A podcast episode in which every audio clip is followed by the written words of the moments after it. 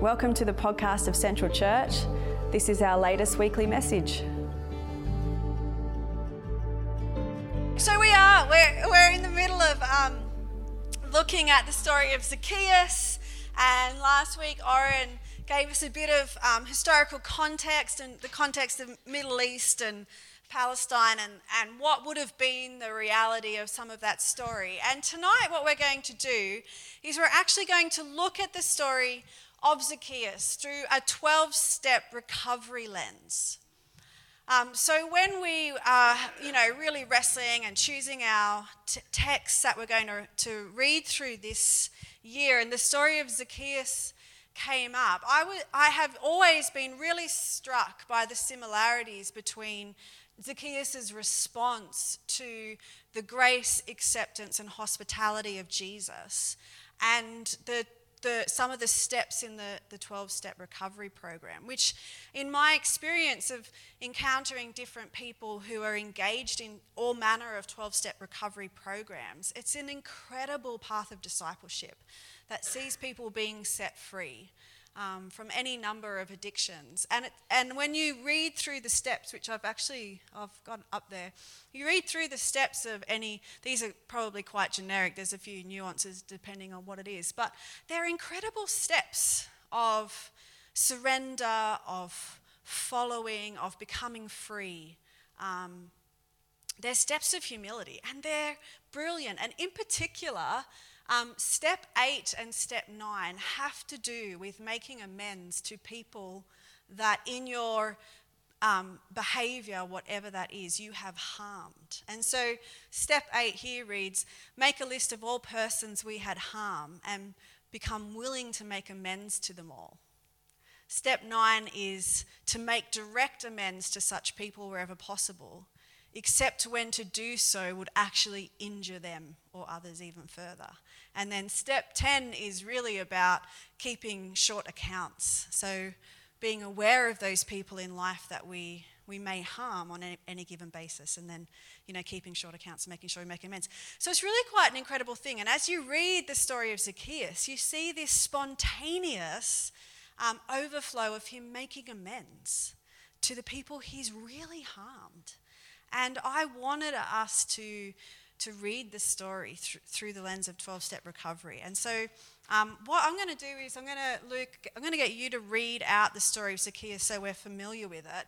And then um, about a month ago, because I had a Zoom call with Brad Jersak, who spends a lot of time himself in twelve-step recovery programs and also being with other people through twelve-step recovery. And I asked him to give us a reading of Zacchaeus through the lens of the twelve-step recovery. And so and I recorded it. So hopefully the video will work sweet. So we have um, international speaker tonight, Brad Jersak. And then actually then I'm going to um, chat with Danny and Rose about their experience in twelve-step recovery programs. So that's what we're going to do tonight. So Luke, you can start us off by reading.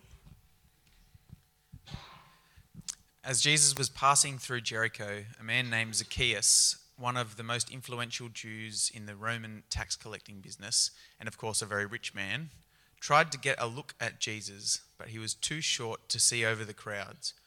So he ran ahead and climbed into a sycamore tree beside the road to watch from there. When Jesus came by, he looked up at Zacchaeus and called him by name. "Zacchaeus," he said, "quick, come down, for I am going to be a guest in your home today." Zacchaeus hurriedly climbed down and took Jesus to his house in great excitement and joy. But the crowds were displeased. "He has gone to be the guest of a notorious sinner," they grumbled. Meanwhile, Zacchaeus stood before the Lord and said, "Sir, from now on I will give half my wealth to the poor. And if I find I have overcharged anyone on their taxes, I will penalize myself for giving them back by giving them back four times as much." Jesus told him, "This shows that salvation has come to this home today. This man was one of the lost sons of Abraham, and I, the Messiah, have come to search for and to save such souls as his."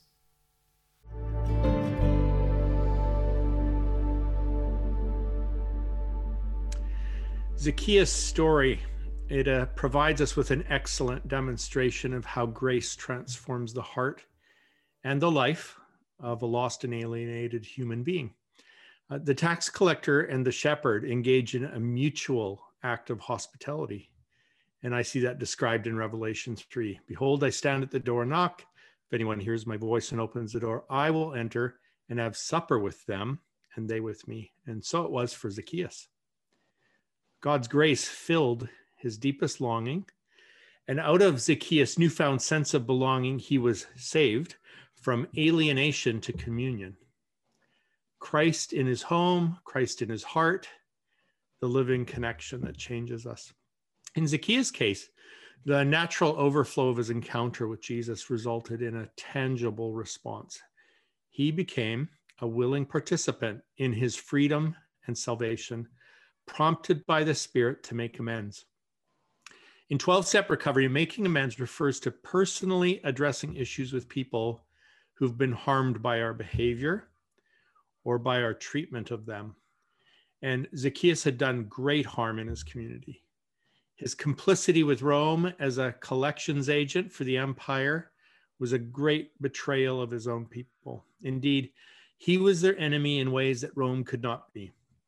I want to describe that for a moment um, because it's going to be specific to why his demands are so drastic. So here's a little paragraph from Howard Thurman in his book, Jesus and the Disenfranchised.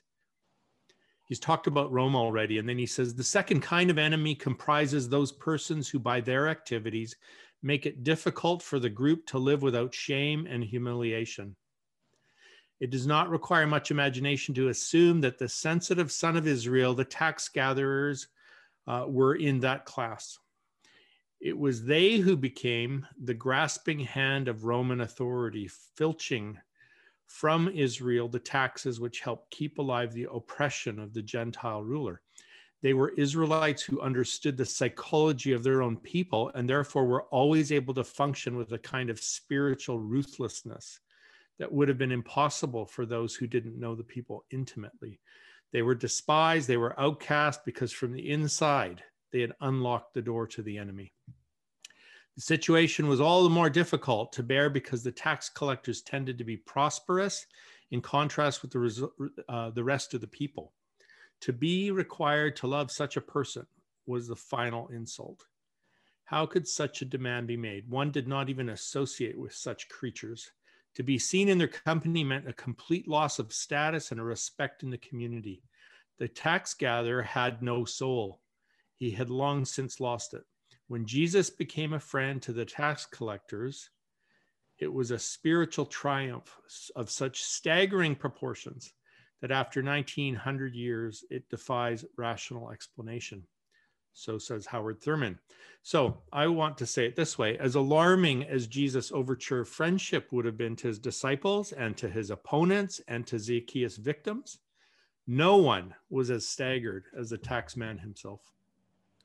As Paul would say, the kindness of God leads to repentance, defined not as self-loathing or even as a mere change of mind, but a reorientation of Zacchaeus' life.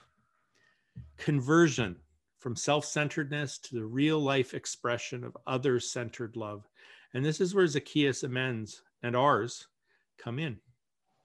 Zacchaeus' amends were substantial since he lays them out before Jesus. Let's call his intentions a proposal. So first, he assesses his wealth in relation to the poverty he had been complicit in creating.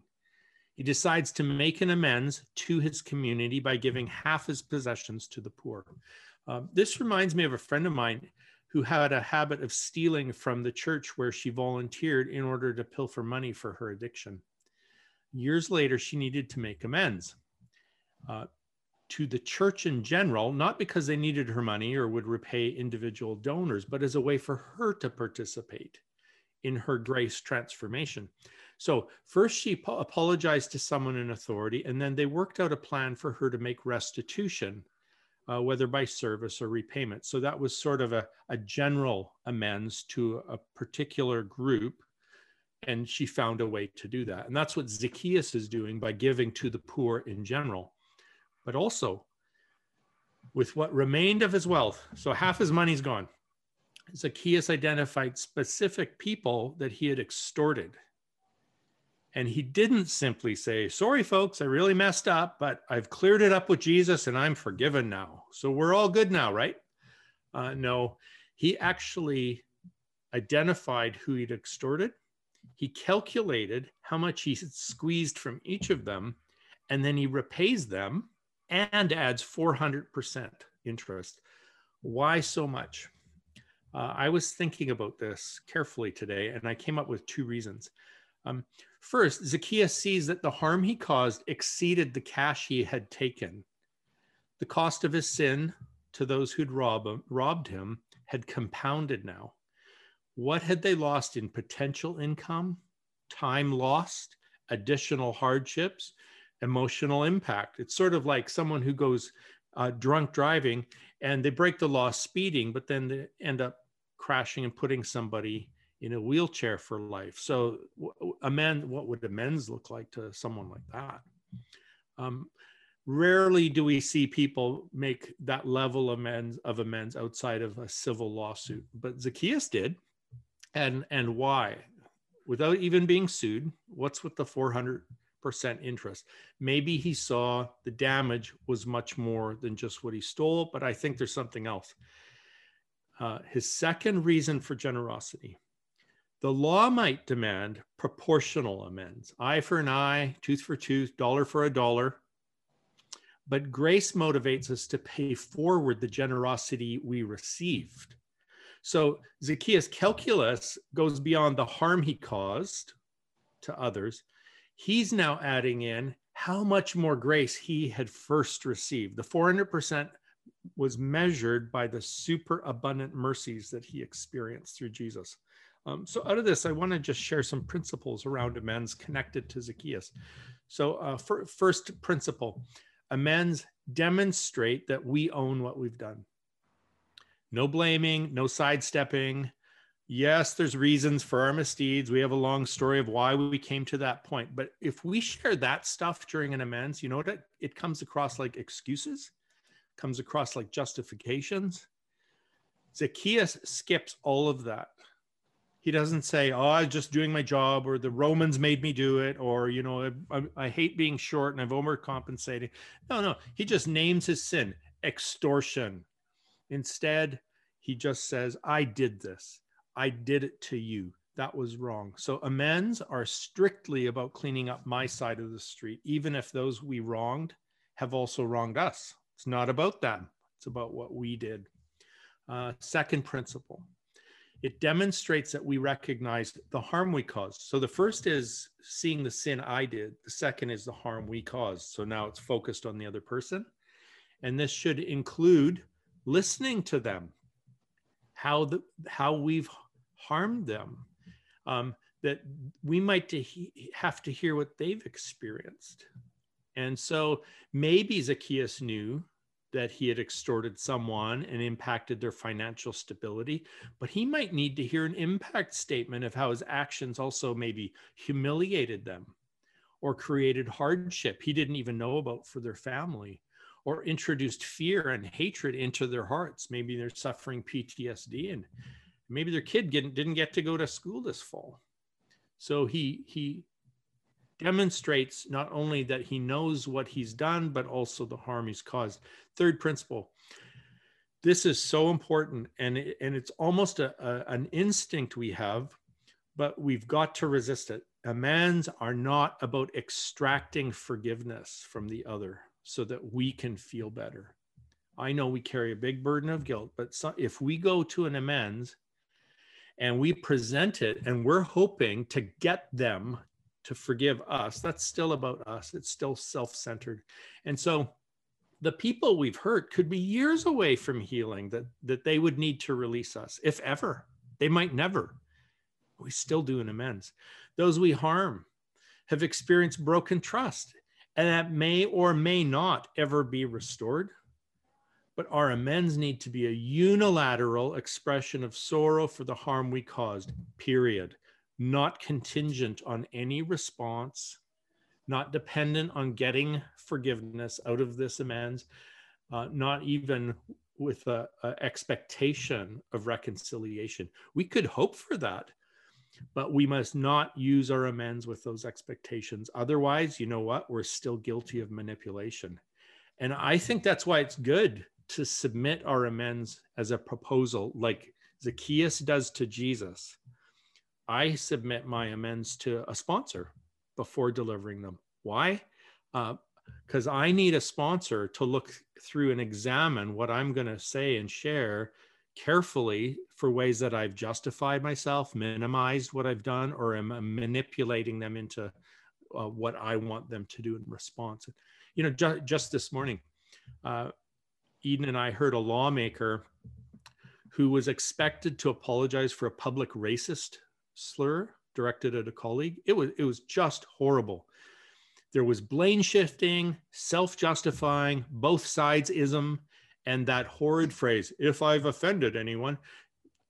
He needs a course in Amends one oh one and a chat with Zacchaeus, because that is not what you do. So Zacchaeus presents his amends to Jesus, and Jesus' response shows that he approved of it. And then finally, uh, amends are lived, not only spoken. Uh, yes, we speak them when we can directly, but sometimes sorry doesn't help. And even a paycheck. Let's say, um, well, I, I'm not only going to say sorry, I'm going to pay for your counseling for the harm I caused. You know what? Uh, that's good, but it can also come off as a payoff. Maybe you've fallen a thousand times and any amends you do is going to lack credibility. No matter. As Zacchaeus continues to be faithful, perhaps His, his sincerity will prove itself. Uh, Luke must have thought, thought so, because he not only tells the story, but he names his name. He probably became part of the community that was restored. And so for Zacchaeus and for us, specific words and acts of restitution, repentance, amends are, are a new way to live every day. While we make direct amends with words or in print, those amends are events inside a new life empowered by grace and a grateful response to God's mercy. So uh, Zacchaeus amends, Zacchaeus amends were a real demonstration of the interchange that was occurring, that grace had produced a new man that he was becoming. Uh, so just to sum up Zacchaeus' story, uh, it challenges us to undergo the impact of the gospel in our lives. Salvation is more than a personal feel-good event. Jesus invites us to living communion that generates radical transformation. In this courageously and joyfully making and living his amends, uh, so can we. And so that's all I have to say about that. Thanks, Carolyn. So good. That's um. That, that's really good. I'm going to work out if I can change the view. I don't know. I don't know how to do that. Oh, there we go. Yeah, that was great. Thanks, Brad. Um, so you've obviously experienced this in your life. Oh, yeah. Um, and, and in fact, the thing that was horrible for me doing step eight and step nine, you hear about people going and doing the, their amends and how well it goes. Um, And, and how a huge burden came off them and how the other person responded so well. And, and, and that was meant to motivate us to go make our amends too. But you see, the motivation then is an outcome. Yeah. And that has not been my experience. I have, I have had to do amends for people who are not, I not only harmed them, they're still harmed. And not only did they not forgive me, they may never. And it was, but you still have to do it. Um, and, and you, it's important for them. It's important for you, but it's, it, so what's motivating this? A possible outcome? No, what motivates us is that God is, God's grace has been shown to us and, and the incredible mercy that is generating, generating transformation. Um, I think is, is then from there flows the amends, even if it's with a measure of terror. Yeah. Yeah, it's such an interesting story, this story of Zacchaeus. And when I think about it, I think it um, oh, it really challenges me around what does it mean to experience salvation? You know, like in our culture, so much of that is personal and private. Like now I might have changed my thinking or my my adherence to something. But in the story of Zacchaeus, we get this radical behavior. And yet to fo- refocus on the behavior and say, oh, okay, to experience salvation is to do these behaviors, is just to take us back into some kind of law-based requirements. Like, I wonder what it would look like for each one of us to actually have an encounter with the grace of Jesus so much that doing this is not a task or a chore or anything other than the overflow of that, you know, experience in our lives. Yeah, I, we got so worried about, about w- rightfully so, we got worried about works righteousness as if it's a vending machine, right? Yeah. So I do my amends so that, there's the problem, right? But at the same time, um, we are participating in the grace of God. And I was, you know, even it's, we love, I used to think the First John said this, we love him because he first loved us. I'm pretty sure that's how I memorized it as a child. That's, that's actually not what John says. We love, period, because he first loved us. And so uh, amends is an expression of love that that was uh, generated because God God befriended us first.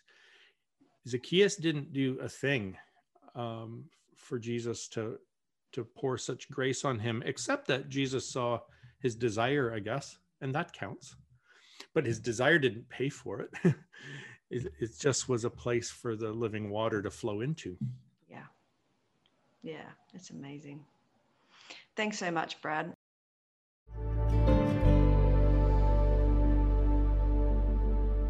Um, I want to t- talk to these two ladies because they've been involved in twelve, twelve-step recovery groups. And um, I really, I guess, I'll sit down. When I when I think about reading the story of Zacchaeus through the lens of twelve-step recovery, I feel like it's um, it's an important challenge for us in our context. I mean, maybe maybe this has always been the case, but I think more and more in our political context, in our cultural context, we see what Brad was talking about in that very brief example. We see blame shifting. We see people unable to take responsibility for the harm they've done. Um, we see a lack of credible reconciliation for past wrongs. Um, and we see these things culturally and on a society, societal level. But I also think that some of that, in some ways, trickles down to the challenge that all of us have in our own personal hearts and lives, which is to, to take responsibility for harm done by us in our lives towards other people, whether that's unintentional or at times just the overflow of our own brokenness. Like um, Richard Rohr is famous for saying, any pain we don't transform in our own lives, we inevitably transmit to the people around us. That's doing harm, whether we are intending it to or not. And I think there's something radical about this story of Zacchaeus, where he's caused a lot of harm um, intentionally to people around him in his community. And he takes responsibility for it, and he owns it, and then he makes amends. And it's a radical picture of salvation. And I'm often struck by, there's lots of stories of salvation in Scripture, but we tend to like the ones that don't cost very much. So we'll often talk about being a born-again Christian. Have you heard, you know, we're a born-again Christian because one time Jesus had this conversation with a dude named Nicodemus, and he used the born-again language. Um, but we never call ourselves a payback four times Christian. Um, but Jesus one time had a conversation with a man named Zacchaeus, and salvation overflowed in giving half of what he owned to the poor. And did you know what I mean? Like, it's a funny way that we kind of navigate these things. But I think it's a challenge for us, actually, to to just see this story and to to acknowledge that just in life, being human, with our, like, ragged edges, we bump and bruise one another. But we can own it and live it and make amends and let the grace of God encounter us in a way that overflows to everyone else. And I think it's it's wonderful. So Hi Danny, hi Rose, how are you? So both of these women are involved in twelve-step recovery groups. And so you have lived these twelve steps. And so I um, I want to start, I'm going to, I, I gave them some questions, but we'll probably flip around a bit. So I'm going to finish with the last question that you suggested, Danny, which was, do you want to share with us what you believe the power of making amends is? Either one, you know. What's the power of making amends? Have I totally stuffed you up by rearranging things? Um, it's, oh, there's so much power in making amends. So,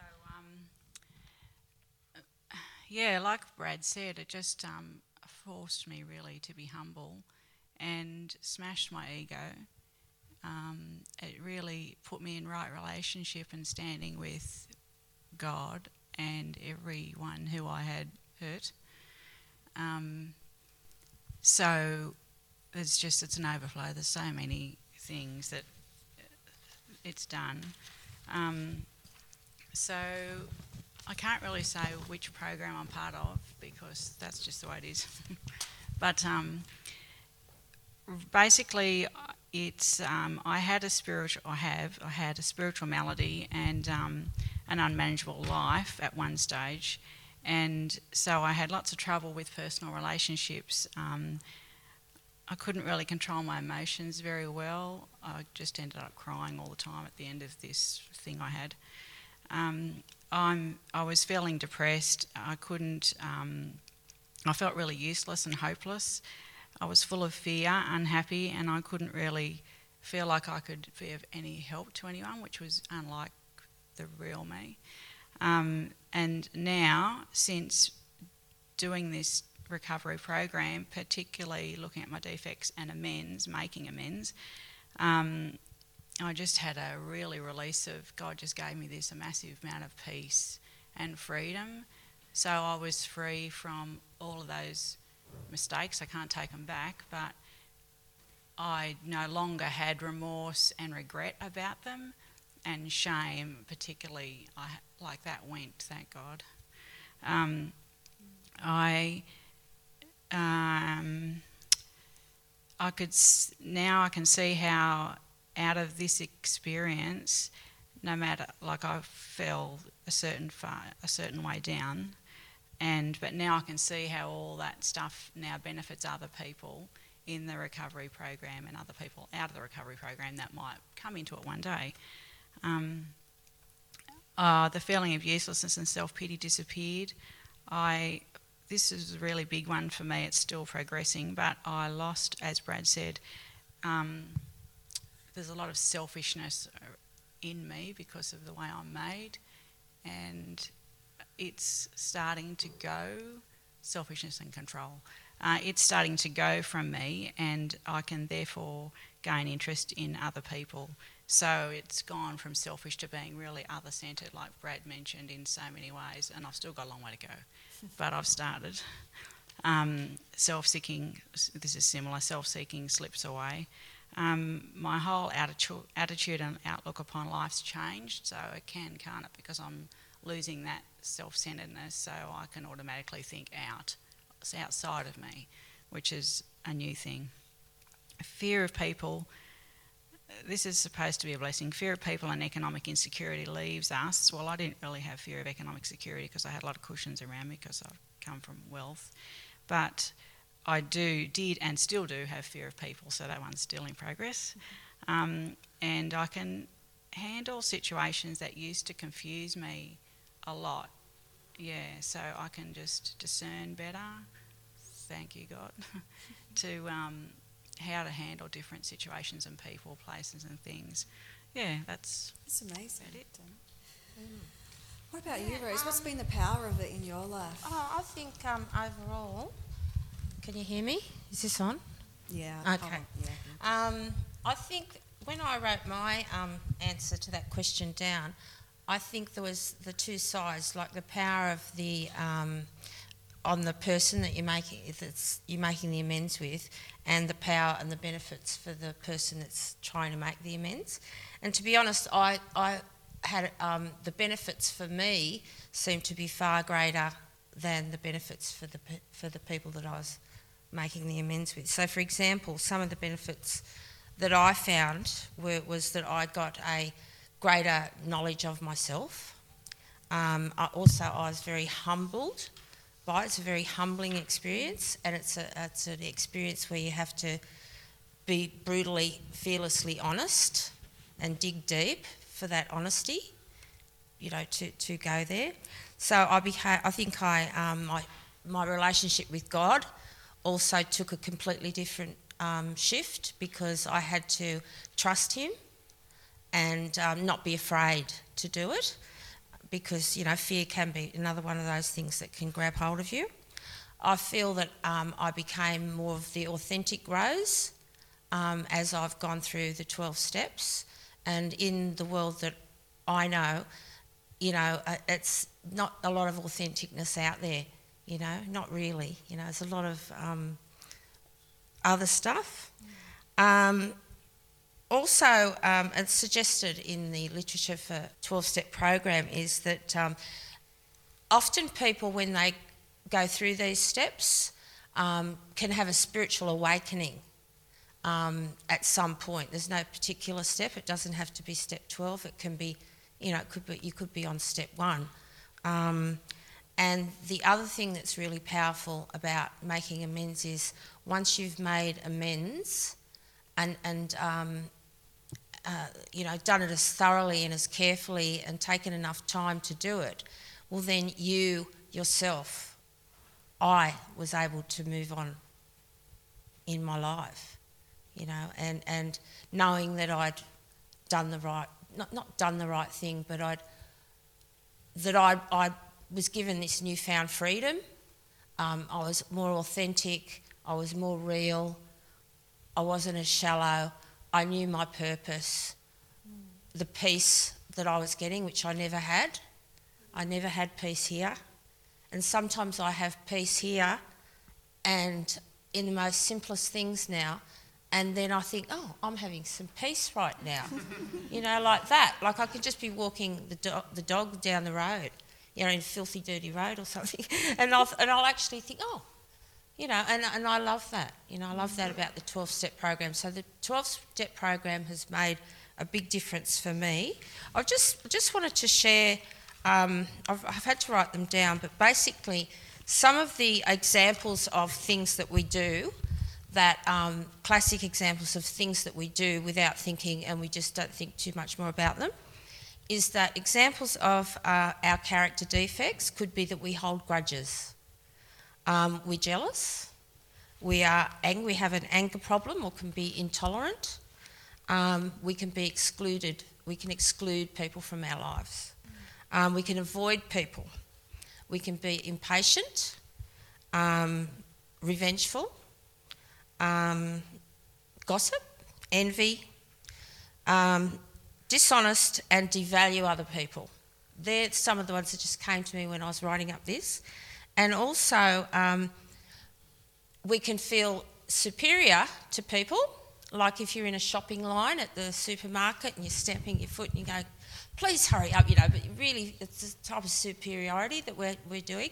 But we can also see the flip side of that is that there's inferiority as well. So often you have one and you have the other.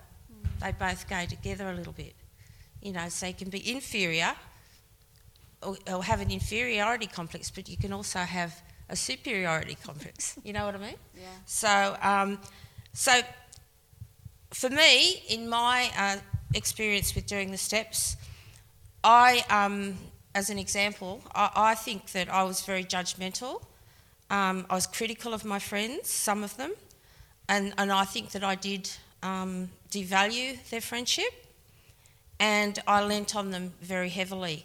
And and so there, that's an example of uh, um, amends that I made to some friends. Um, but now, uh, but and, and we do have to keep revisiting it because new things come up. And I have a very difficult amends that's come up in the last three weeks, which I didn't even know that I, it was not even anywhere in my sphere. um, and it's to do with my daughter, and she mightn't even think anything of it, but I've realised something that I'm going to have to, to bring up with her at the right time. And um, and I know it will be hard, but I know it will be worth it. Um, yeah. That's great. Mm. What about you, Danny? Do you have an example for us of a really difficult amends that you had to make? Yeah. An amend, amends to my mum. Um, so I started with a lot of a lot of prayer for a long time before I did it, and I spoke to my sponsor as well, and I needed a lot of outside help from her and God, of course, to know how to handle it, because mainly I, because I was really angry at her because she harmed me. So all I could, as Brad said, were, the job in amends is to look at my, sweep my side of the street. So therefore I had to dig deep to find out what harm I could have possibly done to her, because, you know, of course it was all the other way around in my head. Um, so there's, um, I did what's called the ninth step prayer in this program I follow. So it went something like this: Jesus, as I make amends to Mum, give me strength, courage and direction to do and say the right thing, no matter what the personal consequences are. Help me not to shrink from anything. Help me not to delay. Help me to be sensible, tactful, considerate and humble without bowing and scraping. Put in me patience, tolerance, kindness and love for Mum. Save me from blame, criticism, argument and details. And I really meditated on the definition of tolerance, as in um, having an open mind and positive effort to understand someone's beliefs, mum's beliefs, practices and habits without sharing them, because of course I didn't share, I don't share them. Um, and I did a fourth step prayer about freedom from bondage, um, and I prayed this daily. It says for two weeks, I prayed it for a lot longer. Um, I have a resentment to Mum that I want to be free of, so I ask you, God, to give me everything I want for myself, to my mother, uh, health, prosperity and happiness, other stuff. Help me to feel compassionate, understanding and love for Mum. I pray that she receives everything she needs. Thank you, Jesus, for your help and strength with this resentment. And a harms prayer: remove my habit to gossip and slander Mum, which was a big habit. Help me to speak It's still a big habit. Help me to speak well of her or keep quiet. Prompt me to ask myself, would I say that to her face? Give me sane thinking and strength to say the right thing. Uh, then I approached Mum and asked her for a little time to talk, and went and saw her. Um, I said that, um, just briefly, I regret some things I've said to you and done to you in the past. They weren't that great and I'd like to make amends for them. Um, so the, on the day, I just was really pretty factual. And it was basically about how I was selfish, dishonest, self-seeking and fearful, and how this harmed her. Um, so this all happened in my childhood, these harms that she did to me. So it's backtracking over that time. Uh, but how was I selfish? When I was young, I didn't accept everything you did as my mum because I thought I knew better. Though I didn't. I thought only about my viewpoint, and I dis- as I got older, so nineteen, eighteen, uh, I disappeared and didn't contact you, which probably caused you to worry. How was I dishonest? I didn't tell you how I felt. I was deluded, very deluded, thinking everything was your fault. I didn't see my part. A big part of my defects, like um, Rose mentioned some of hers, was, is delusion. Um, I was deluded, expecting you to become someone different. And I spent a lot of time with my sponsor and with God in prayer after that, trying to see how um, um, how to see it differently, how to put myself in her shoes. And really what my sponsor said was, have you ever considered that your mother did the best she could at the time with parenting, because that was my main gripe. Um, she parented you the best way she could with the tools she had at the time, and I really, when I th- prayed, had not thought that, and had really struggled to think that. And then God just let me think it. I was just sitting in the car park in McDonald's, Albion Park, mm-hmm. and it just deposited in me. So um, uh, that's God's grace, isn't it? Uh, then self-seeking was another area. I, I said to Mum, I argued, did a lot of arguing, yelling, and withdrawing, putting up walls, reducing the relationship, um, because I wanted to get my own way, which is a great trait of the disease I've got. Um, so I, yeah, put up walls. I still put up walls, but now they're healthy. Uh, so, yeah, I apologised and, and for that. And then how was I fearful and how did that hurt Mum? Um, I was fear, really fearful of rejection because I just felt rejection, but I won't go into justifying, as Brad mentioned. Um, I just feared rejection, being unloved and disapproved of. I was scared that I wasn't good enough to you, um, so I hid behind these walls or I rebelled by arguing and moving out. I um, then I prayed, and before I made this amend, I prayed a lot against judgment to stop me being so judgmental, to give me that tolerance, that broad-mindedness about how, the, you know, she just is completely different to me and things completely different and parents different. Um, I then asked, as Brad mentioned, a big thing is to see what they think is there is that other things that they think are things I need to amend for, other harms I've done. So I asked her, is there anything else that I've done wrong and what can I do to make it right? And um, mainly it's been, as Brad mentioned, living amends. So trying to change the way I am, my behaviour towards her, put up less walls, or do so with respect, like, and I put them up now when, to stop any more harm happening to me. Um, otherwise, I need to let go and love and have compassion, which is God's just helping me to have a lot more compassion and less judgment. Yeah, so...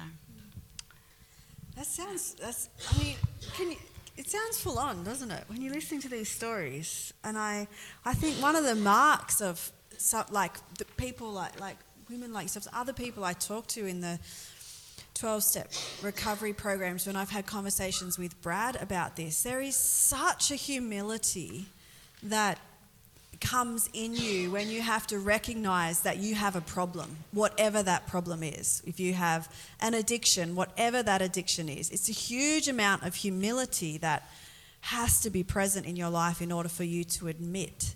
And then the journey that you go on on these tw- on through the twelve steps is one of just increasing surrender, mm. increasing trust, increasing... like seeking healing, receiving healing, making amends is, and it all involves a willingness and, and a radical courage and humility to to look at yourself and the things that you've done and and own them. And I think it's in, an incredible thing to do, an incredible thing that can only overflow out of the grace and acceptance and kindness and love of God in our lives. You, do you want to say something, Danny? Just that, that you, you repeated sort of what Brad said. The um, only reason that I am recovered and that I do this whole twelve-step program is through the grace of God mm. healing me in the first place. Mm. Like he healed me of my disease, just like that, um, over a weekend. And that's just... When I, if I find it a struggle to make amends, all I've got to think about is what he's done for me, and it's not hard to make amends. I mean, it might be in the moment, but it's that's a complete motivation, mm. like just there. Mm. That's great. Rose, do you want to add anything as you've been um, thinking and listening? No, I just um, probably just agree with what Dan just said, that, um, you know, what I've received back, you know, and and um, and who I am now, and you know, and what I could have been now, um, are so, are different poles.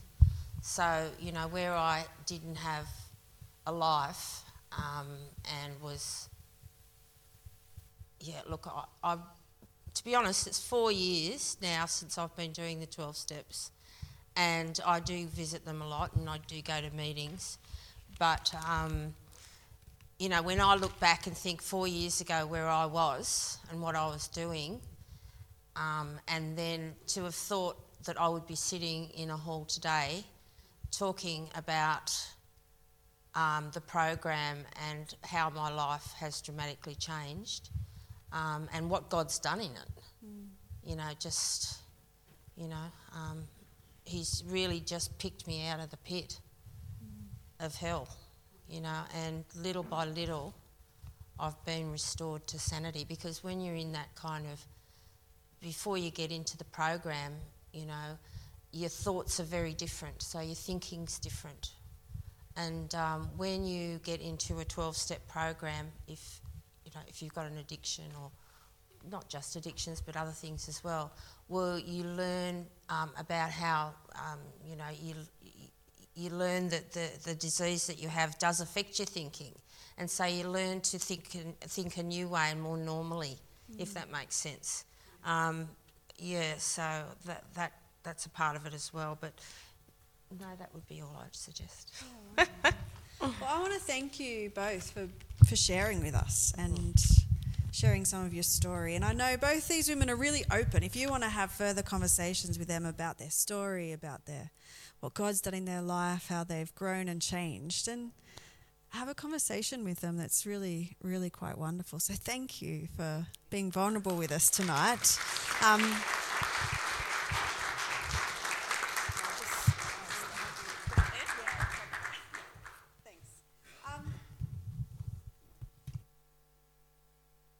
I've been th- thinking about this um, tonight, and been reading the Zacchaeus story, been been thinking about the radical amends that Zacchaeus made out of the overflow of God's acceptance, grace and hospitality.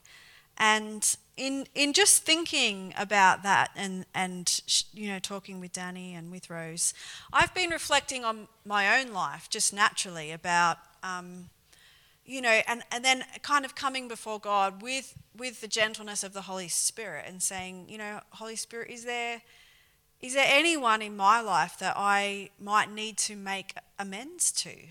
Um, because I, just out of that acknowledgement of our own humanity, that we're all jagged and we're all broken in different ways. And as we relate to one another and we do life together, inevitably sometimes we do bruise and harm one another, and I think it's it's far easier to sweep that stuff under the rug and just move on with life and not acknowledge it or admit it or talk about it. It takes kind of a robust courage and a decent amount of humility to to ask God if there's anything that we need to do to make amends. But I have been thinking about it, and I actually was...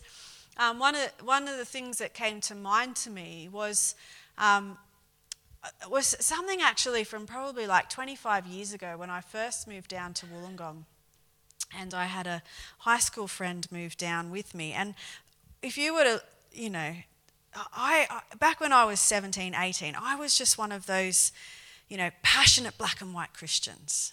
You know the type. Um, you were probably like that too. Maybe. We all still are in some ways. But I was really passionate and saw things very black and white, and things were like just right or wrong. And this friend of mine was making what I considered to be wrong choices. And I don't have any, you know, direct memory of me confronting her, you know, like, I think the decisions that you're making are wrong. Although maybe I did. I don't know. I can't remember. But I do remember the judgment of her in my own heart. And I do actually think that that leaked out in lots of ways in my relationship with her. And I really haven't been in relationship with her for like twenty-four years, a very long time. But she came to mind as I was thinking about this story, as I was bringing my my heart and my life before God.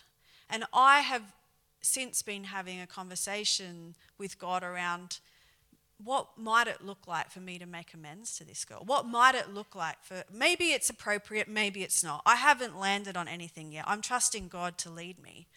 But I do feel like I don't know where she's at. I don't know how much my judgmental Christianity has affected her view of God. And I I was just young and passionate and a little bit naive. I, I didn't mean to harm her, but I think that I probably did.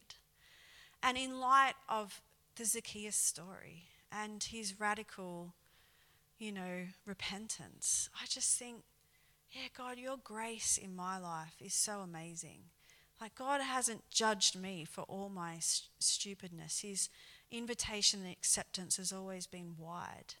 And I'm sad for the times where I haven't modeled that to people around me.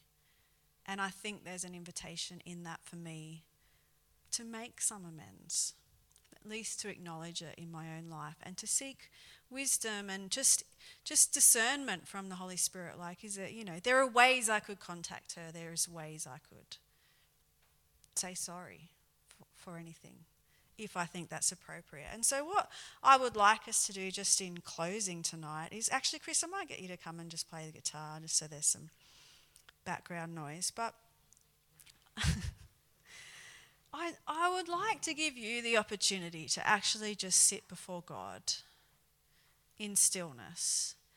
And I would like you to ask the Holy Spirit to bring to mind anything or anyone where he might be inviting you to make amends.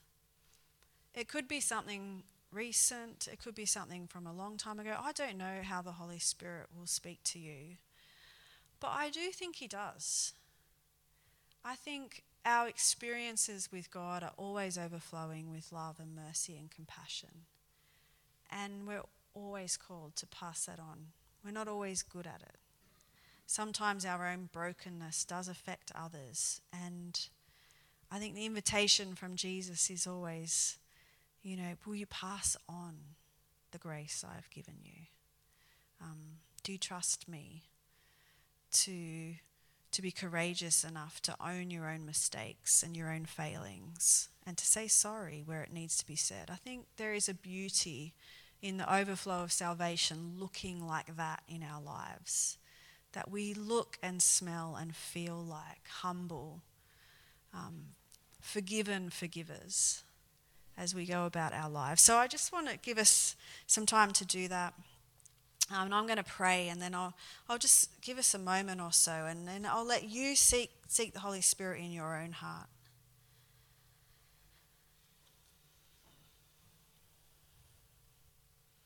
Father God, I'm really grateful for this story of Zacchaeus in Scripture. I'm grateful that you give us a picture that even the worst of sinners are welcomed by you. That even those who harm other people in hugely profound ways still get to eat with you, dine with you, share with you.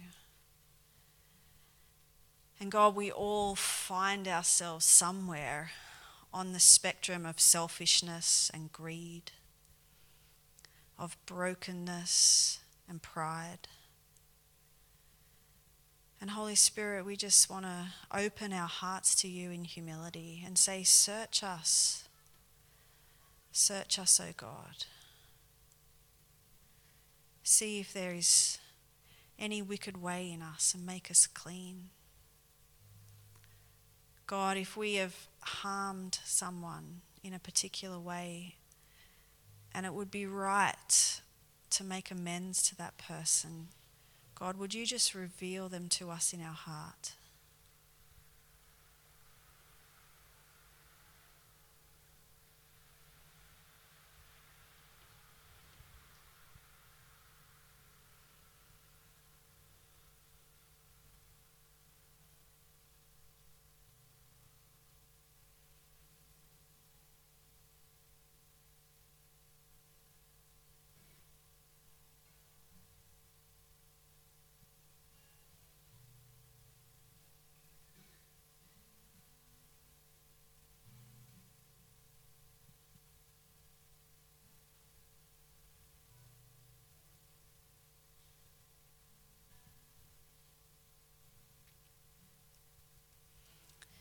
Father God, we ask that you would help us to not live out of guilt or shame or regret. Help us not to transmit our own pain to those around us. Lord, help us to receive your grace, to receive your love, and to allow that to overflow in our lives. God, if we need to make amends to anyone, would you give us the courage and the humility to do so? That we would embody your glorious salvation in our lives. We would pass on your goodness and your generosity to those around us. And we ask that you would help us in the name of Jesus. Amen.